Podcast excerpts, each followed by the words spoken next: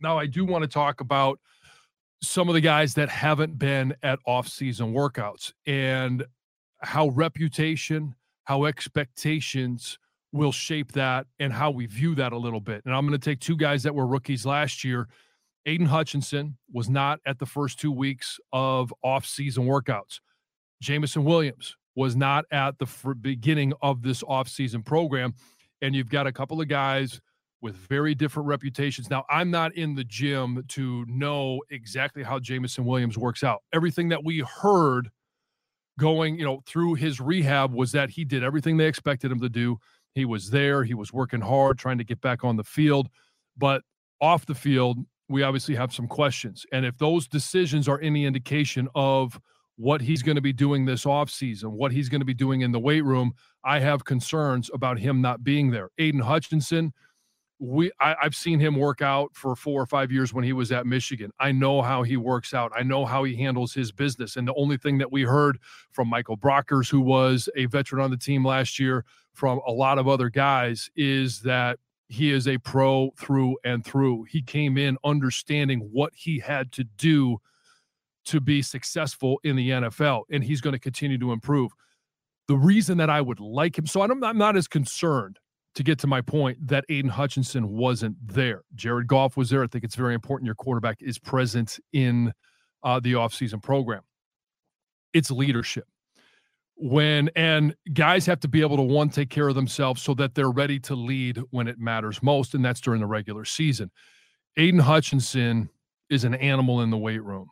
If you watch any of his social media, especially Instagram, he's posting all the time a day in the life. And, starting at 6 a.m, going all the way through 11 o'clock at night, he's a guy that is doing everything and almost every second of the day to make sure that he is preparing his body, his mind, everything for a successful run this season and improving himself.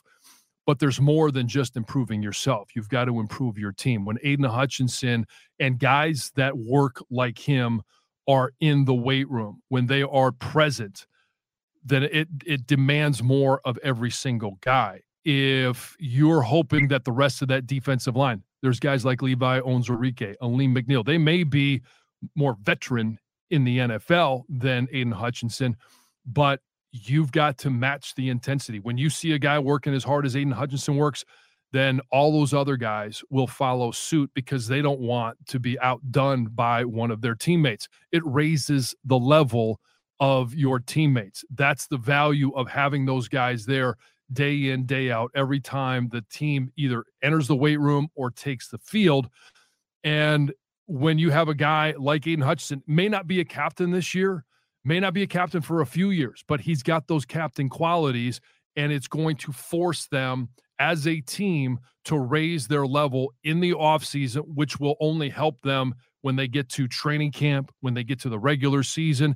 You've got to be durable. You've got to be a guy that's willing to do all the different things that are required of you, are required of a team in the offseason so that you're ready for the regular season. So not as concerned about Aidan Hutchinson being there, but my preference would be that he would be there the entire time. It's also about communication. How much did these guys communicate with the coaches and clear it with Aaron Glenn, with Dan Campbell? And I know Aidan was able to do that. I'm sure J-Mo did that. I'm sure they communicated with him and said, hey, we're going to give you these liberties, but we're counting on you and we're trusting you to make sure that you're doing everything outside of football to be good when we are actually going to be here. Aidan Hutchinson has proven that, proven to make good decisions.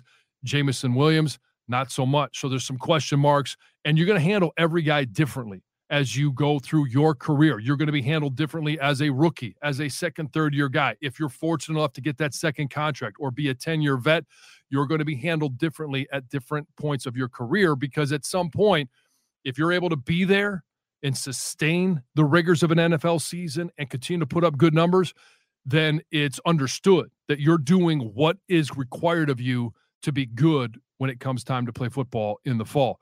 When we come back next week or at the end of the week, we're going to continue to dig into some of the offseason news. I know Jameer Gibbs sat out part of rookie minicamp. How big of a concern is that? We'll talk about that at the end of the week.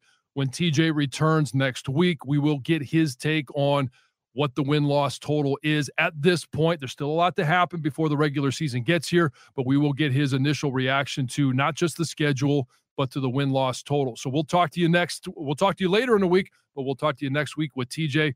Stay tuned in here for all your Lions information, off-season, regular season, anything going or coming from Allen Park. We'll make sure we dig into it right here on Necessary Roughness.